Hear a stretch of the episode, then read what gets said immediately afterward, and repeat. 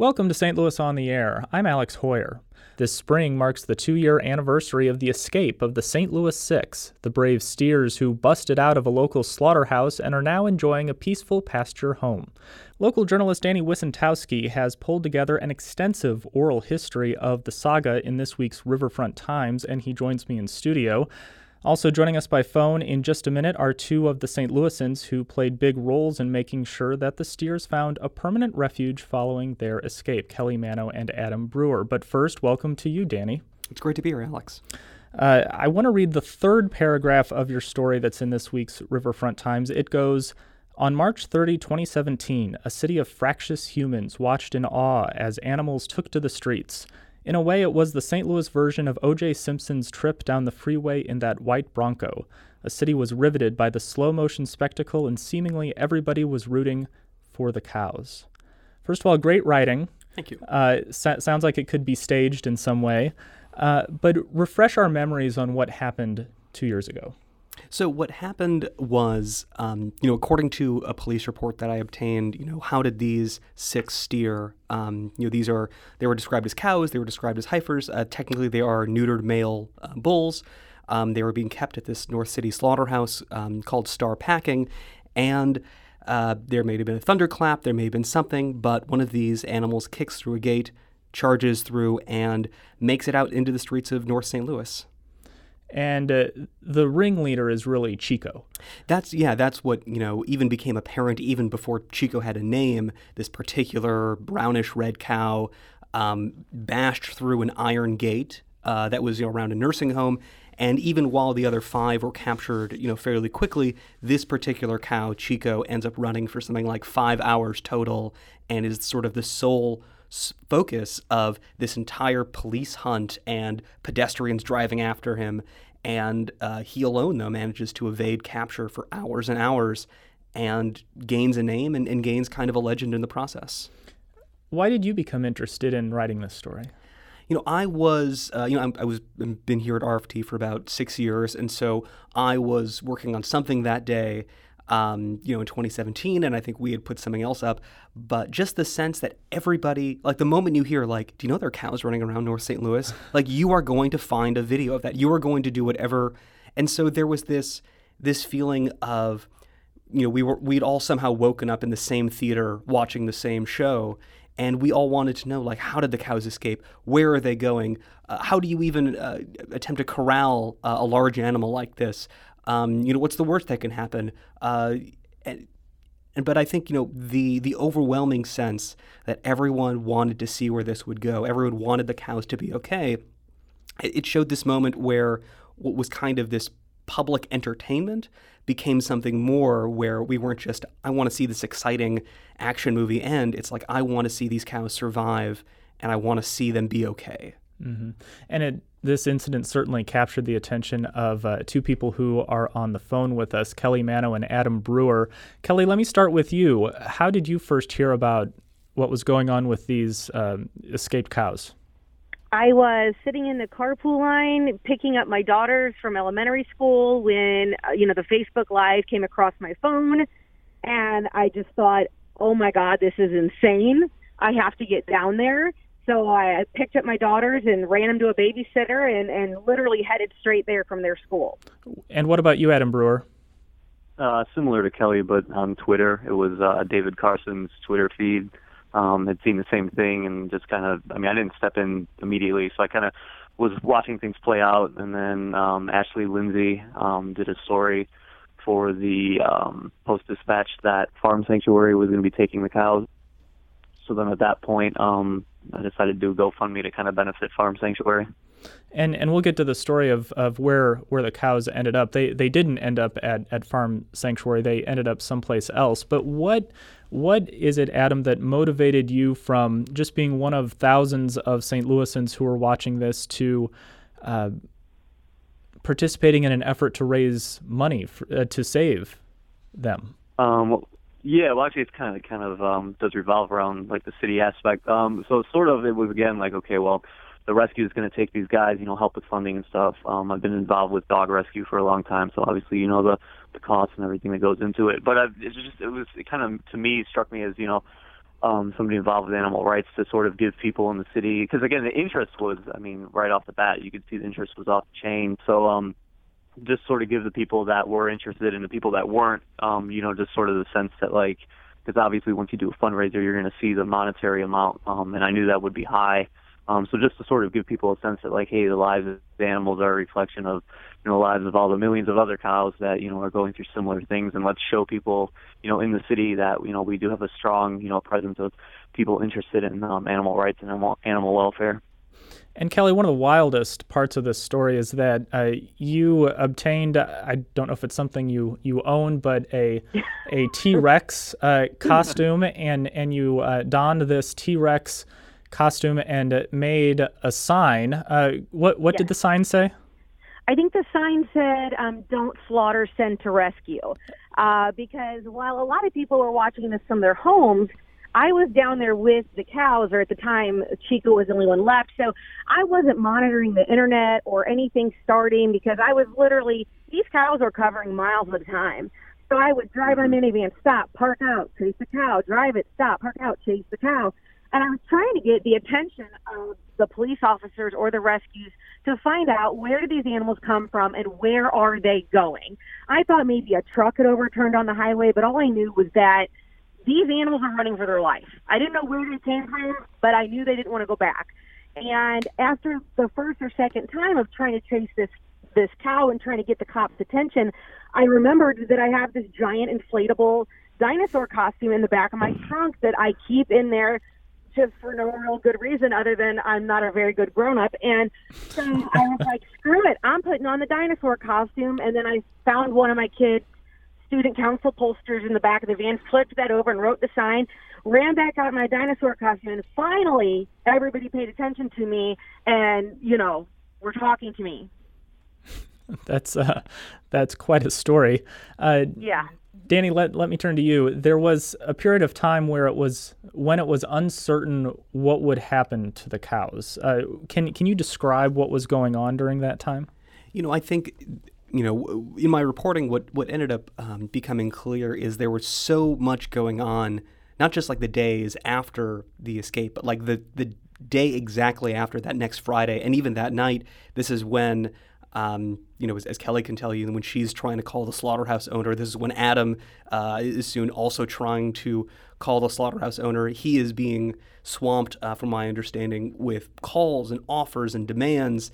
Um, it was overwhelming for him. Yeah, and you know, I I, re- I tried uh, quite a lot to try to talk with uh, the owner of the slaughterhouse directly, um, but what we do have are his Facebook posts and things like that and you can kind of get a sense of the messages that he was receiving. Um, you know, to be clear, you know, this is a, a slaughterhouse that specializes in halal meat, um, and he was unfortunately getting a lot of um, Islamophobic, um, you know, kind of comments, and you know, comments that were really saying, you know, you're a monster. What are you doing? And so, you know, for those who are you know trying to create this rescue to try to create some kind of negotiating bond with this guy, um, they're immediately coming into a situation where the kind of social media sphere of public shaming and public activism is kind of working against those who are trying to save these animals. Uh, public shaming in, in what way?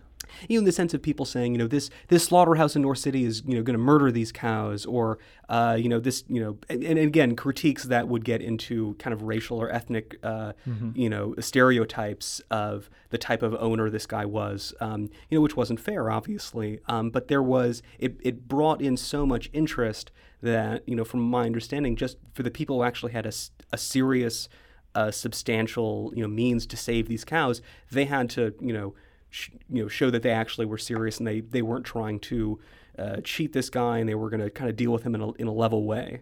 And as you point out in the article, there were plenty of people who are meat eaters who were donating to these GoFundMe campaigns to uh, to save them. Yeah, and I think that was something that, that Adam had told me that stood out most is that most of the people who reached out to him and donated were, were acknowledging that they were meat eaters. Right. And and there's uh, plenty more in the article about some controversy about where the cows would go. But uh, ev- eventually, Kelly and Adam, you get together on uh, a place to donate the money to. And we're going to talk with uh, the proprietor of, of that outfit in just a moment. But can, can you tell me uh, how you settled on on this particular um, place to send the cows. Uh, let me go to you, Adam. Yeah, well, um, actually, if you go back to the original GoFundMe and you look um, kind of at the timeline around Saturday, um, like you said, things with Omar, you know, had been contentious. But um, around Saturday, me and him had come to the agreement um, that we had found a foster home in Wildwood and that we were going to be taking them Sunday or Monday. At that point, kind of regardless if we had found, um, you know, a rescue at that point or not, we were going to use the funds in the GoFundMe at that point for, you know, fencing and vetting, fooding, you know, everything, and then we'd continue to fundraise if need be.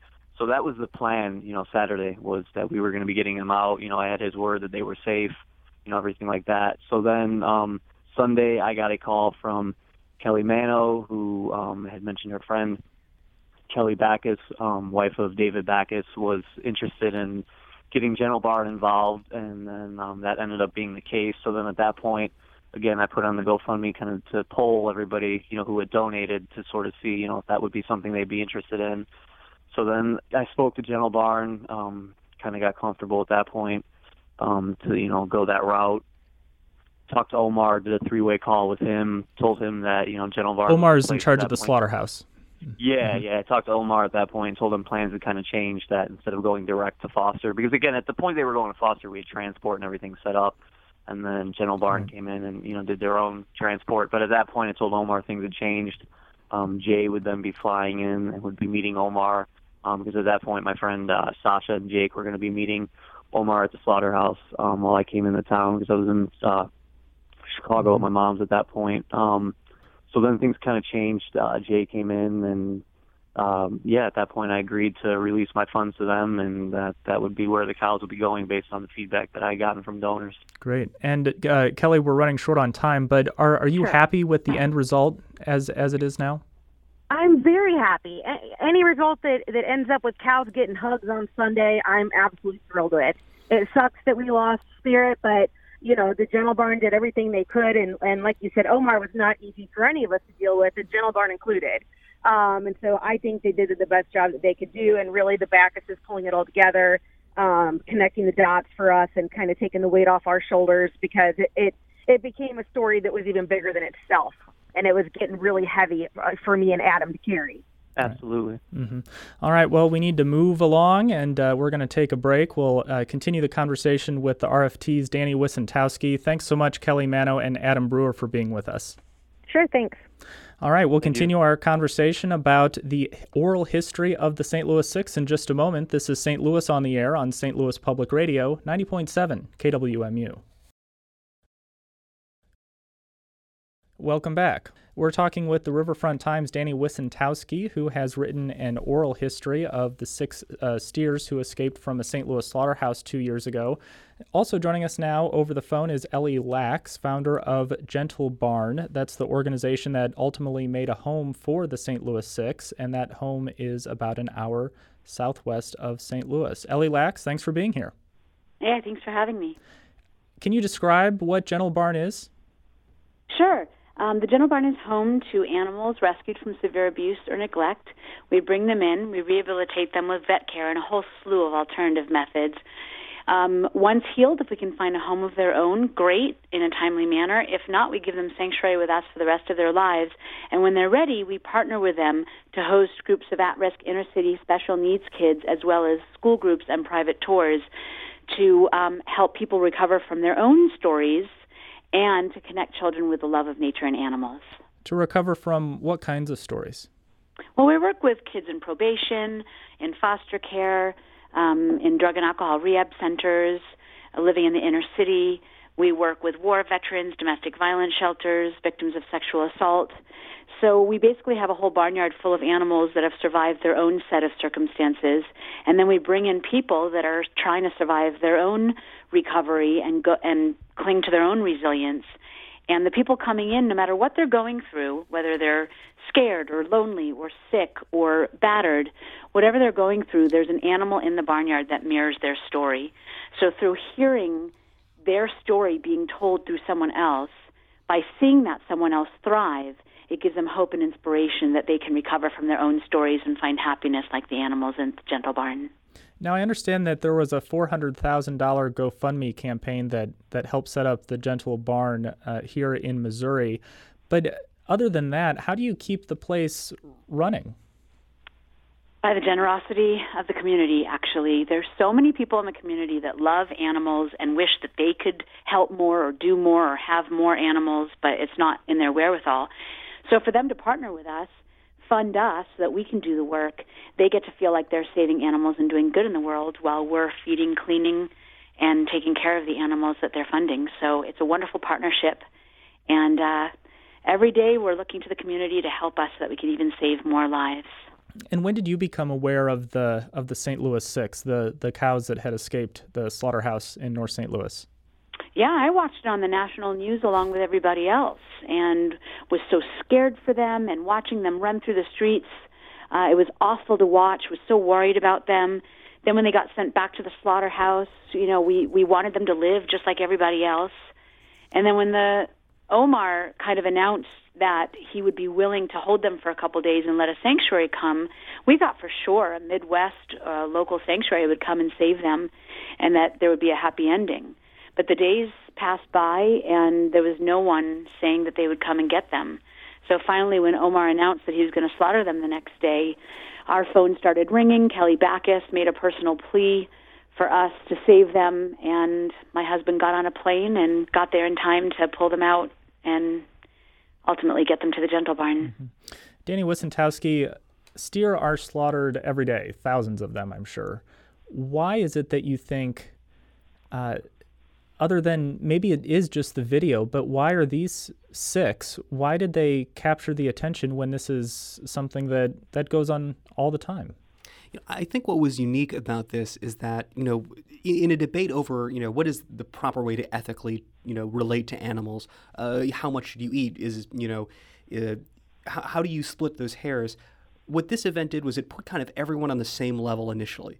Everyone started from that ground zero where they were like, the cows should survive. The ones that I watched, you know, you know, juking around police cars, the ones that spent hours, there was this communal emotional investment and empathy in watching animals that wanted to live do that.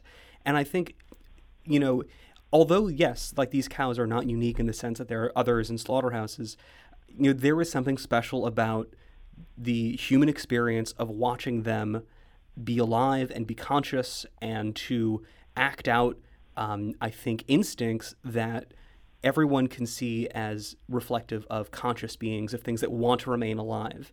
And I think that's why there were so many, even as meat eaters, even as, you know, I remember talking to Kelly Mano. Uh, was when she told me that when she saw these animals, when she sped down there and put on a T Rex costume, she wasn't thinking about whether she had eaten a cheeseburger or not. And so I think what was special about this isn't so much as saying something about the cows, but this incident said something about us as people and the way that we rarely get to see animals doing this these kinds of things um, because our experience with them is so um, kind of sharpened to either what we're buying in a fast food restaurant or the idea that this is taking place in you know we just imagine the factory you know doing what it has to do and out the other end comes our food and we hope that things are fine and that this is you know d- done ethically. I think this kind of opened a window to both the mechanics of how food is processed and also the, the lived experiences of what those animals are going through. And uh, Ellie, how do you focus your efforts? Because I'm sure there are plenty of things that you'd like to do, but don't have the resources or the money to do them. So, how do you pick what it is that you want to focus on? Yeah, you know what? Um, yeah, if we had the financial resources right now, we would be in all 50 states. And you're right. Um, that's not possible in that mo- in this moment. And so basically, we have plans and we have strategy planning and board meetings where we have wishes and desires for fundraising campaigns. But at the end of the day, um, up until now, for the last 20 years, these things kind of have a way of picking us. So, you know, I never thought that we would have a Gentle Barn in St. Louis, even though I did grow up here. Um, it wasn't on our radar. Mm-hmm. When we watched the cows escape, we thought that surely somebody else would kind of save the day. Um, but it kind of chose us, called us in to help. We got involved, and, and now we have a Gentle Barn in St. Louis. So sometimes when you just kind of surrender and let the journey unfold, sometimes it unfolds for you. right. Have you noticed a change in the way these animals have uh, have been living their lives, the the their mood perhaps. Yes, in the biggest possible way. Um, we have been able to watch these cows recover from their trauma, from the way they were raised, from their fear of humans, into basically being puppy cows. And the recovery process is just like anyone's recovery process. If you're if we're working with kids that are victims of abuse or sexual assault, um, we're looking at people that have trauma, that have to learn to trust, that have to learn to forgive, that have to put their past behind them. And like any person, these cows went through the exact same process where at first they were very scared of us. Mm-hmm. But we had, it started with me for the first three months, and then I had volunteers and staff help me where we would have me or others in the barnyard every single day, uh, reading to them, singing to them, even taking naps with them, but just getting used to our coming and goings.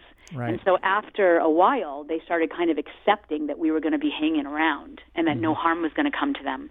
And then we started incorporating cookies where every time we would try we would come and spend time with them, we would leave cookies behind. And they very quickly realized that we were leaving them. So instead of waiting for us when we left, they started asking for the cookies when we arrived. Well, which... well, uh, we are out of time, but uh, thank you so much, Ellie Laks of uh, Gentle Barn, for joining us and telling us about the Gentle Barn. Uh, thank you so much for your time. Uh, you're welcome. Come see them. All right, and Danny Wicentowski of the Riverfront Times, thank you for writing this story and thank you for being here. Great to be here. Thank you. This is St. Louis on the Air on St. Louis Public Radio, 90.7 KWMU.